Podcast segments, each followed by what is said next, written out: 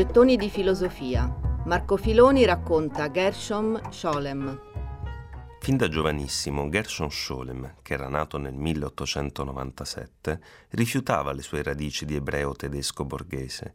Secondo lui gli ebrei tedeschi erano vissuti, fino ad allora, nella vana e illusoria glorificazione della simbiosi tedesca e soltanto i sionisti se ne rendevano conto però allo stesso tempo criticava aspramente il sionismo, in quanto incapace di essere portatori di un radicale e necessario rinnovamento dell'ebraismo. Insomma, sembrava che non gli andasse bene nulla, eppure l'intelligenza con la quale discuteva di questi temi lo porterà a essere riconosciuto come interlocutore da alcuni fra i personaggi di maggiore spicco del mondo intellettuale ebraico tedesco, come il filosofo e teologo Martin Buber, verso il quale Scholem aveva una fortissima devozione, poiché, secondo lui, aveva indicato la giusta via all'ebraismo, il messianesimo e il socialismo, senza però ridurli per forza all'ortodossia e al marxismo. Eppure, come da copione con Scholem, la sua devozione andava di pari passo con la critica feroce e anche cinica. Quando Buber si era schierato a favore della Prima Guerra Mondiale, Scholem pubblicò un articolo nel quale ne faceva pesantemente la caricatura. Buber, anziché infuriarsi, e ne avrebbe avuto tutte le ragioni, reagì in maniera sorprendente. Invitò il giovane a casa sua. Scholem accettò.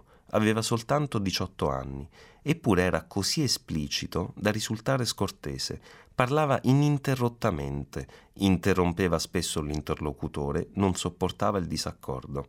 L'incontro è stato raccontato dal figlio di Buber, Raphael, il quale vedendo questo giovane alto e allampanato che nello studio del padre urlava a squarciagola, fece per intervenire, anzi voleva proprio malmenarlo, ma il padre lo fermò e quando il turbolento visitatore se ne andò disse al figlio Quell'uomo si chiama Gershom Scholem ed è destinato a diventare un grande studioso.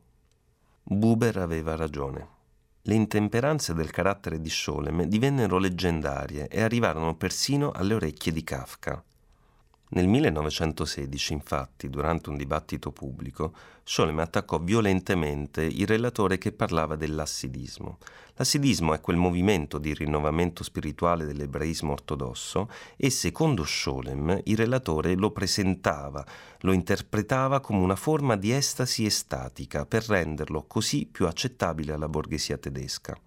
La cosa curiosa è che a quel dibattito assisteva Felice Bauer, la fidanzata di Kafka, che in una lettera descrisse al suo amato gli argomenti di Scholem.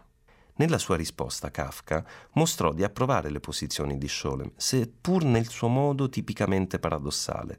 Scrive infatti sono d'accordo con Scholem perché Scholem è di quelli che pretendono troppo e dunque non concludono niente.